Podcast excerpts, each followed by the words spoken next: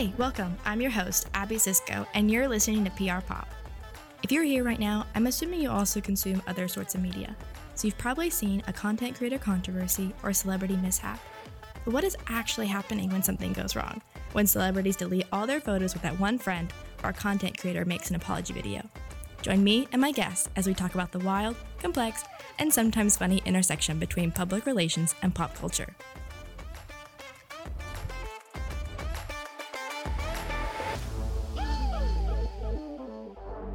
Welcome, guys, to this episode of PR Pop. Um, today's episode, we'll be talking about Jennette McCurdy's book, I'm Glad My Mom Died, which gets into her tough life as a child star. But first, I'll introduce our guests. So we have Caroline and Morgan on today. Uh, will you guys introduce yourselves? Yeah, I'm Caroline. I am a senior communication public relations major, and I'm also the public relations intern on our campus. And I'm Morgan. I'm also a senior communications major. Um, my emphasis is in digital media and yeah. Sweet. What kind of experience? I know you said you work in PR some, but I know, Morgan, you have some experience as well in digital media. What PR experience have you been exposed to? Yeah, so I'm the, actually the president of the Public Relations Student Society of America yeah, at yeah. Anderson University.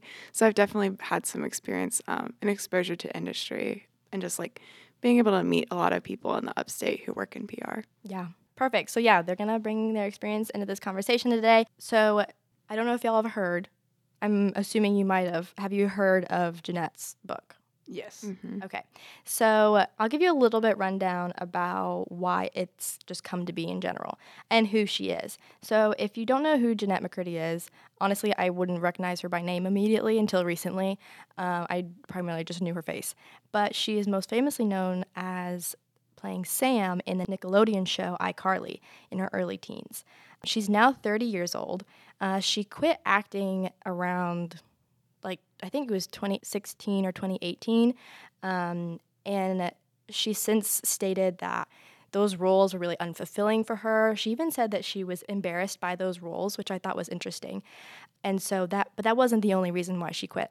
A big part of her book talks about the struggle she had in child stardom.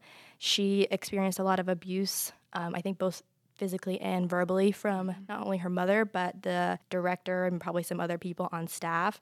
And so her child stardom experience was just traumatizing to her. And I think we see this a lot. This is not new. We've seen this a lot before, but this is one of the few instances that I've seen someone write a whole book about it and really bring it to light. And she does so in a very blunt way, as you can see by the title.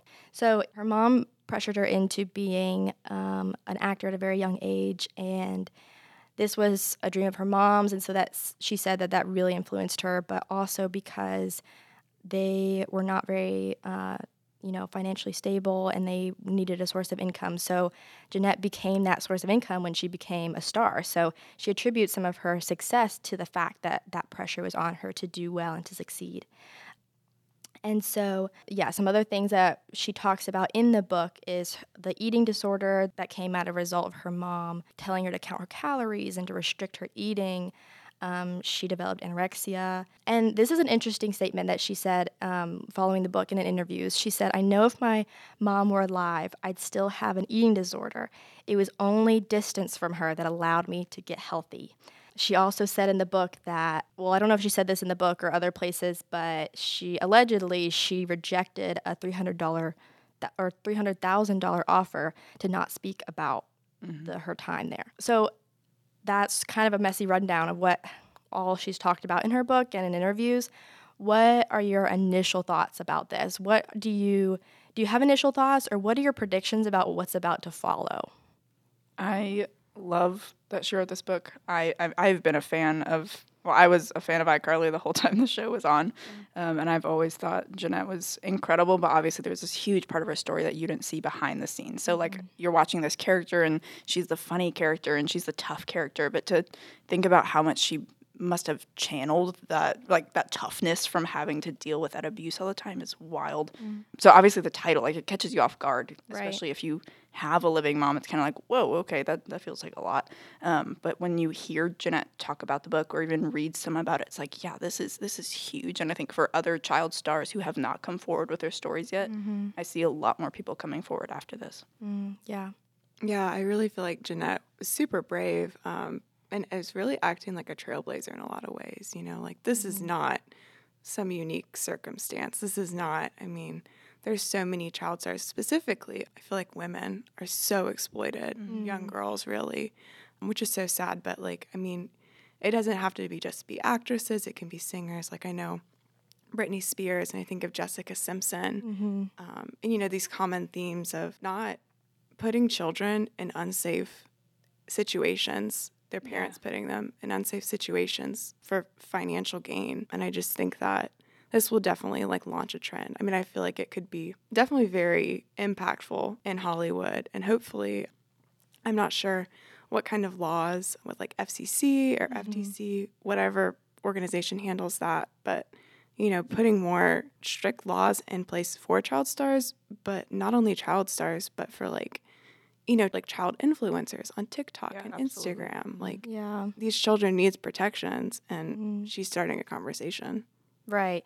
And you kind of touched on this, but like she said, and I think also her co star, Miranda Cosgrove, maybe touched on this. When you're a child, she said you don't like realize what you're experiencing is trauma mm-hmm. because it's only in her later years that she re- realized that that wasn't right. And so it was only in her later years that she realized that this wasn't normal because she didn't have anything to compare before.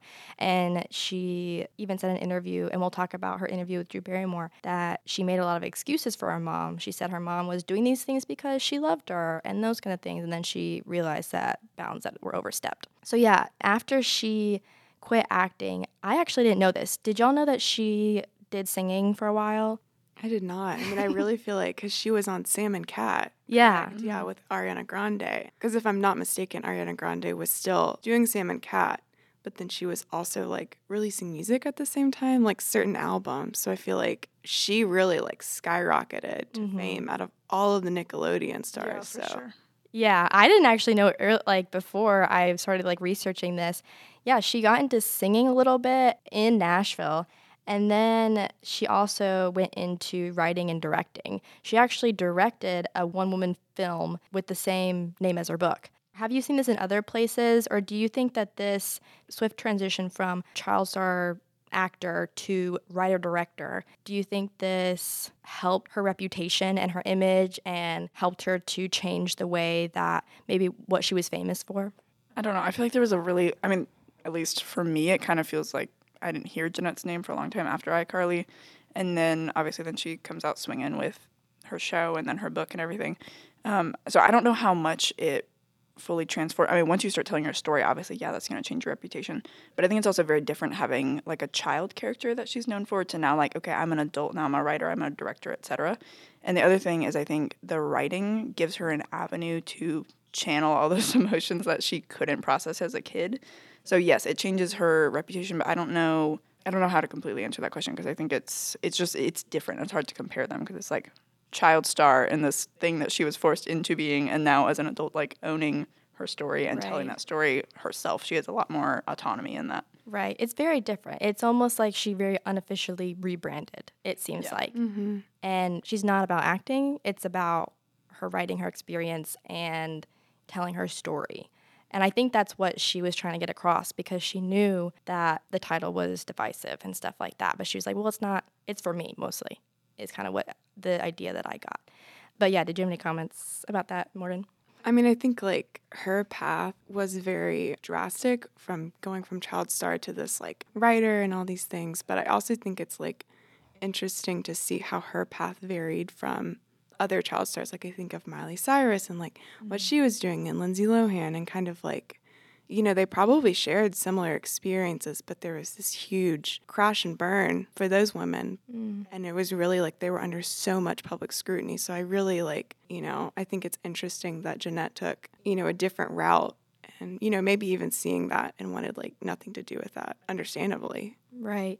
What do you think she did differently that allowed her to succeed in the way that she received press? I mean, obviously it was controversial, but you know, she kind of did succeed in bringing attention to this issue where you said like maybe like Britney Spears situation was really rough. I mean, like, I feel like they were very, very publicly, like Lindsay Lohan too, like mm-hmm. very, very publicly criticized, like tabloids every week, all of this very like sensational. And I do feel like part of it was just like the time period that we were in, like the early mm-hmm. 2000s. You can just say whatever you want about any kind of celebrity, you know, like. Mm. Jessica Simpson was like performing and she was like 130 pounds and they were like, she's overweight. Mm. You know, like that doesn't really fly today. So I think it's like a different culture where maybe J- Jennette can come forward kind of, you know, and be like, this was my experiences. And maybe even like kind of off of the Me Too movement, like, you know, mm. like women are more comfortable coming forward and being believed. You know? Yeah, that's so true.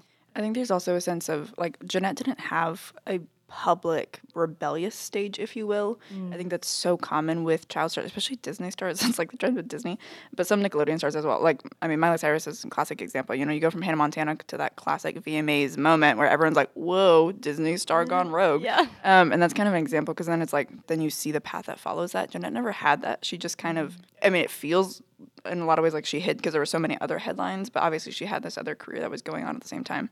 Um, but then now coming forward, and she might have had a rebellious stage that wasn't publicized, probably. Yeah. Um, and in some senses, this is a rebellion, but a really like healthy, beautiful, brave rebellion now to say, this is my story. Yeah. Yeah. And that reminds me of something that I don't know if I saw this in one of our PR classes or in an article or something, but when you have a reputation of good PR management, then you'll you'll come back a lot better. But if you've had bad experiences in the past with bad PR, bad publicity, that'll be much harder to come back. And it's unfortunate that even though, like you said, those people's like their trauma was real and valid, it probably didn't help the way that they were perceived later. Um, so it did help, and I think she did. Like I don't think I don't know if she had a very public rebellion stage. I know she did struggle with alcoholism Yeah. and some other kind of maybe disordered eating still. But I, I like I said, I don't. I think we've realized that we didn't really hear much about her. I mean, um, she has a fan base, obviously. Like people are supporting her, but that part of her life wasn't so public that it hasn't affected this this time now. So before this, I had them both watch the. Well, actually, it was Caroline who you you told me about the interview with Drew Barrymore, and I watched it last night, and it was really good. They even said it was not press like. Um, it was very conversational. Um, what kind of thoughts did y'all have about how that went? I have grown so fond of Drew Barrymore. I think she's an incredible host. Um, just what she draws out of people, and you can see. I mean, Jennette mentions that she's like, I feel like my walls just dropped. Yeah. might not be a direct quote, but anyway, something to the Right. Anyway, um, so yeah, she feels like her walls came down, and she could just be a real human, which I think is huge in the press world. And as we think about PR, like what does it mean to be authentic and tell authentic stories, which is so hard when it's like we're managing a reputation, but also like what does it mean to actually just be real? And I think Drew does a phenomenal job of that. And then Jennette in this scenario, I mean, Jennette has stayed very real in all these interviews, but it just felt more authentic and warm. Right. Yeah, I definitely feel like it was very authentic. And I feel like, you know, when we think about like Drew Barrymore's reputation, kind of going back to that whole wild rebellion, like, you know, early 2000s and the 90s, like she was kind of seen as like the bad girl, you know, like mm. kind of mm-hmm. rebellion. You know, parents didn't want their teenagers to be like Drew Barrymore. And I feel like there was kind of a rebranding for her, you know, really coming into this whole like kind of like this knowledgeable person who you know, a former child star and really has come out of that and, you know, kind of wants to act almost as a resource like to other people. And I feel like seeing kind of the generational differences, like, but then also the shared between like, you know, Jennette Mm-hmm. and like Drew. Like, I just think that was so Yeah. beautiful that they had that, like, that moment. Yeah, because Drew also talked about her struggle with her mother, and I thought it was just it it it was just so interesting in the way that Drew was asking Jennette questions, and it was like you were just they obviously it was like edited because you know you see cuts and stuff, but it was not overly edited in any way or scripted. Like it felt like you were just sitting in the room with them having a conversation, because Drew was like, oh, how do I handle this? And was like asking for advice. And then Jennette was like giving her advice. And it felt like a very like heart to heart talk. So, have y'all seen any, if any, have y'all seen any like hate or bad press or any hate that she's gotten from the result of her book? I think the main backlash I've seen it's usually from parents, which is so ironic. Mm. But they're like essentially calling her ungrateful, or some people are kind of saying like, okay, blah blah, like wow wow, you had a rich childhood and you're complaining about it, type of thing. Mm. Um, because there's some people who just don't understand the depth and the weight of abuse and what that means. Mm. So some people some people might just be like, okay, well, you were rich and famous as a kid. Like, what's the problem? Congratulations. But um, obviously, there's so much more to that story, and I think it's incredibly insensitive. Yeah. Yeah, I do feel like I've seen like I mean honestly a generational kind of what you're talking about with like the parents are very, you know, critical. Not all, but some Mm-hmm. Kind of in that older generation are critical. And I think that's kind of like a mindset thing, you know. Some people in that older generation are like, "Oh, well, everything is so hard and you know, you could have had it worse and all this stuff." But I think it really has resonated with the younger generation not because all of our moms were, you know, managing us and as child stars, but like I think it's a common thing for girls to have, you know, difficult relationships with their mom. Um, a lot of girls have eating disorders. A lot of girls, you know, have their moms have very high expectations for them, and they feel like I can't meet this. I, so I think it really does like it resonates with girls mm. and you know that Yeah. that young population. Yeah, that's such a good point because it's not that you necessarily have to have dealt with being a child star and dealing with this kind of abuse. It's that most women, either they themselves or know someone else who has dealt with this kind of thing, whether that's like, you know, eating disorders or, you know, verbal abuse or something like that. That makes a really good point about why I think she has received a lot of good feedback from it even her not being like super popular like and also i say super popular she's not you know not as big as like ariana grande maybe. But I w- as i was researching this like i didn't really see any articles that gave her any bad reviews. It was like yeah it's a mm-hmm. controversial topic but they all were centered around like her story which i think was very beneficial for her for this kind of like press. So in the i wanted to ask y'all in the interview with drew barrymore she said talking about her title she said anything worth saying is probably going to be divisive. So, what do you think about this statement in regards to PR? Like, how should those in the public eye talk about divisive topics? Should it be avoided? Should it be confronted? How, and like, if so, how do we do that?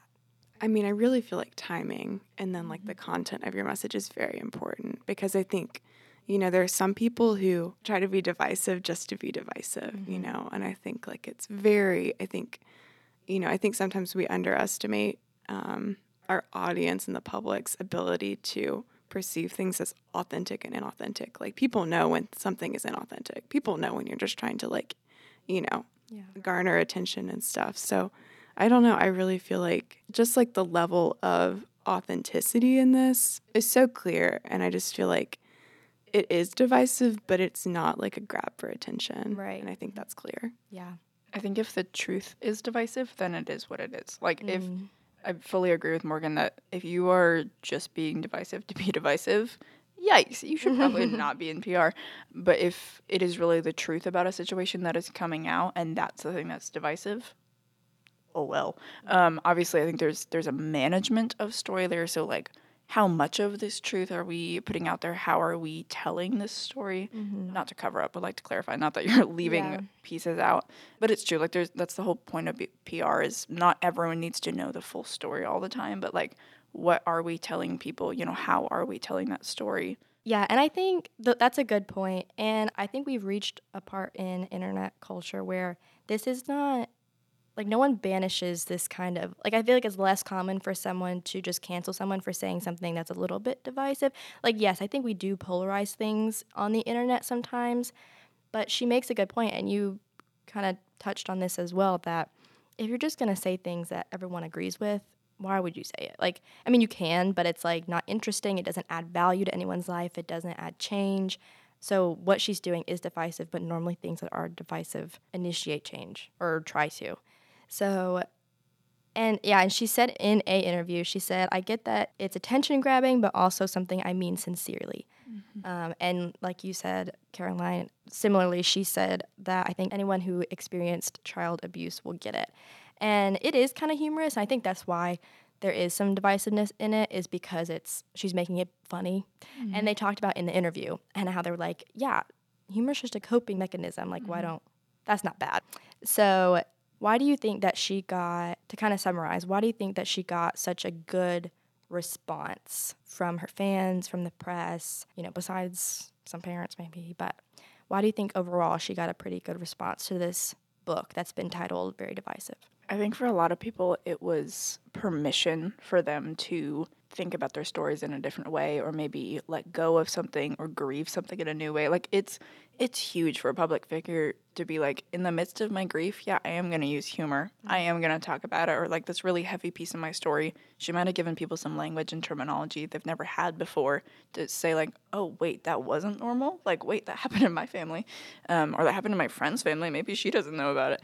So I think there's the whole concept of permission here is very very interesting of once someone steps forward and says this is my story this is what happened to me others are kind of like oh i'm like allowed to explore that or talk about that or share that piece of me so yeah Yeah. it opens up a door for conversation for sure Well, I mean, I feel like it's very like relatable in a lot of ways. I think it kind of going off of what Caroline said, like I feel like it touches um, a lot of people because they can relate. But I also feel like people feel that it's authentic. You know, I don't think people think she's trying to play the victim or trying to like get attention. You know, I think she, you know, this is something that she could just keep to herself. This is something that she could explore in therapy and not really talk about um, because she's being very vulnerable. She's, you know, she spoke very, very bluntly about her experiences in childhood. And I think, you know, there's always the risk that she could, you know, by publishing this book, she could be criticized. It mm-hmm. could have gone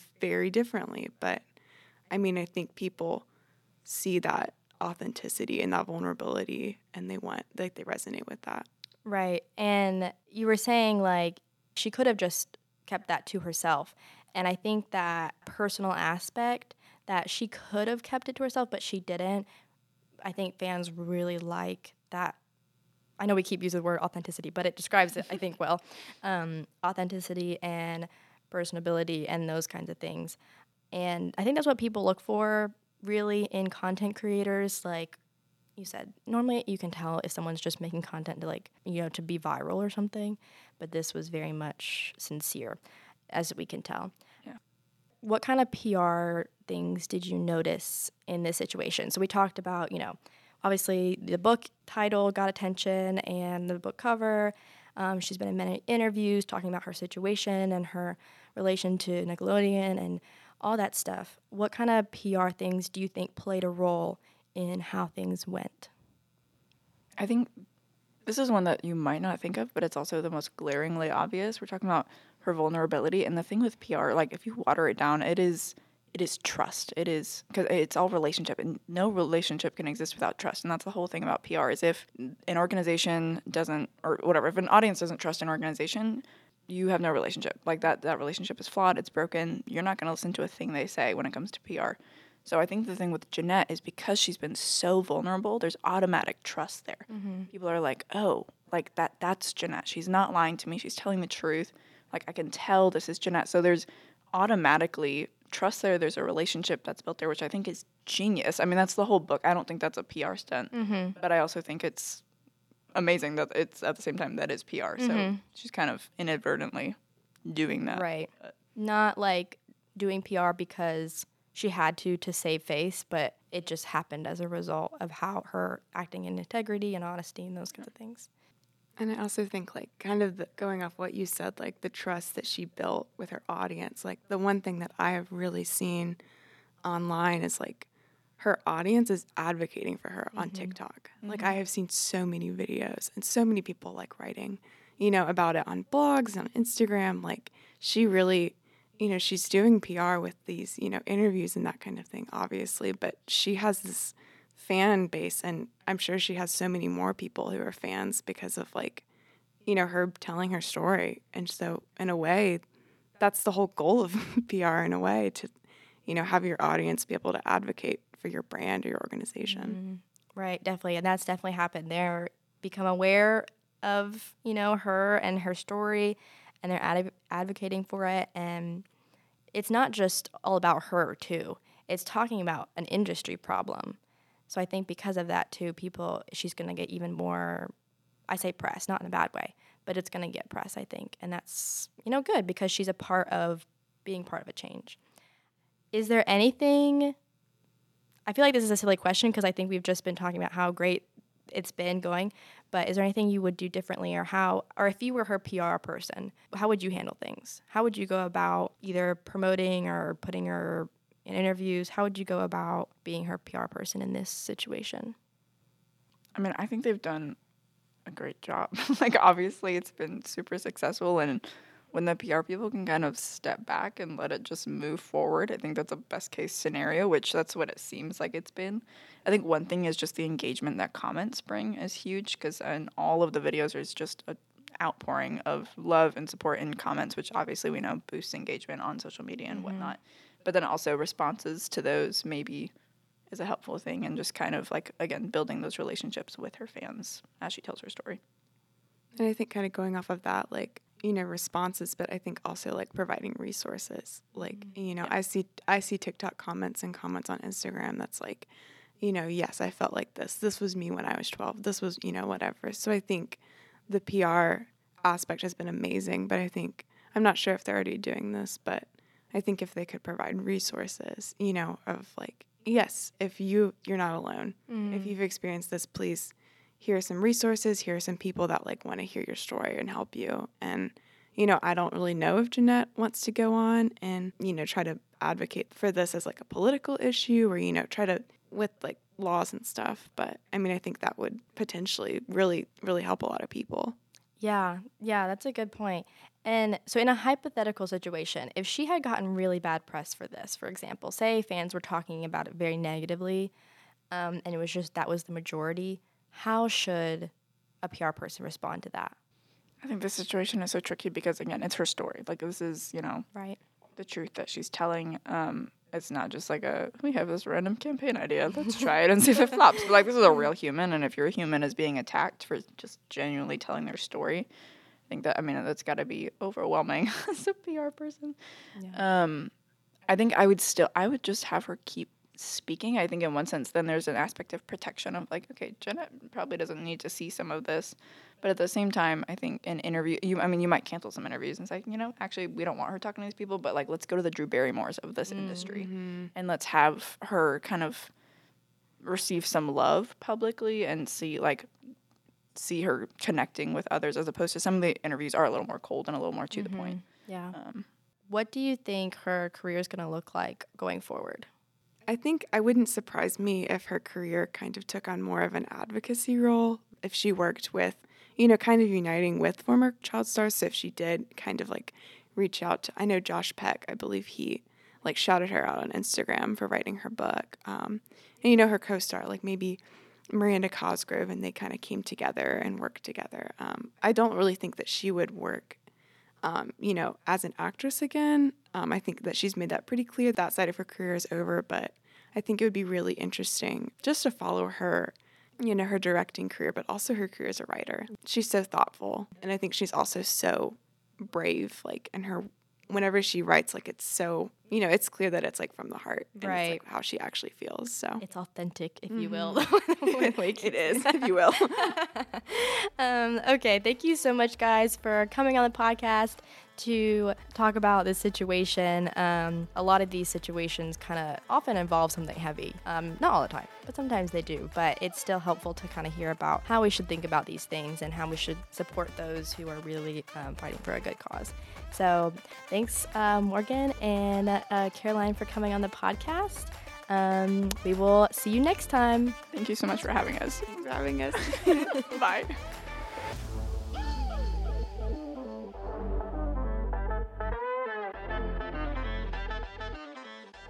Thanks for listening to this episode of PR Pop. My hope for this podcast is it gives you something to take away that you hadn't thought of before, whether that's for a client or just for yourself.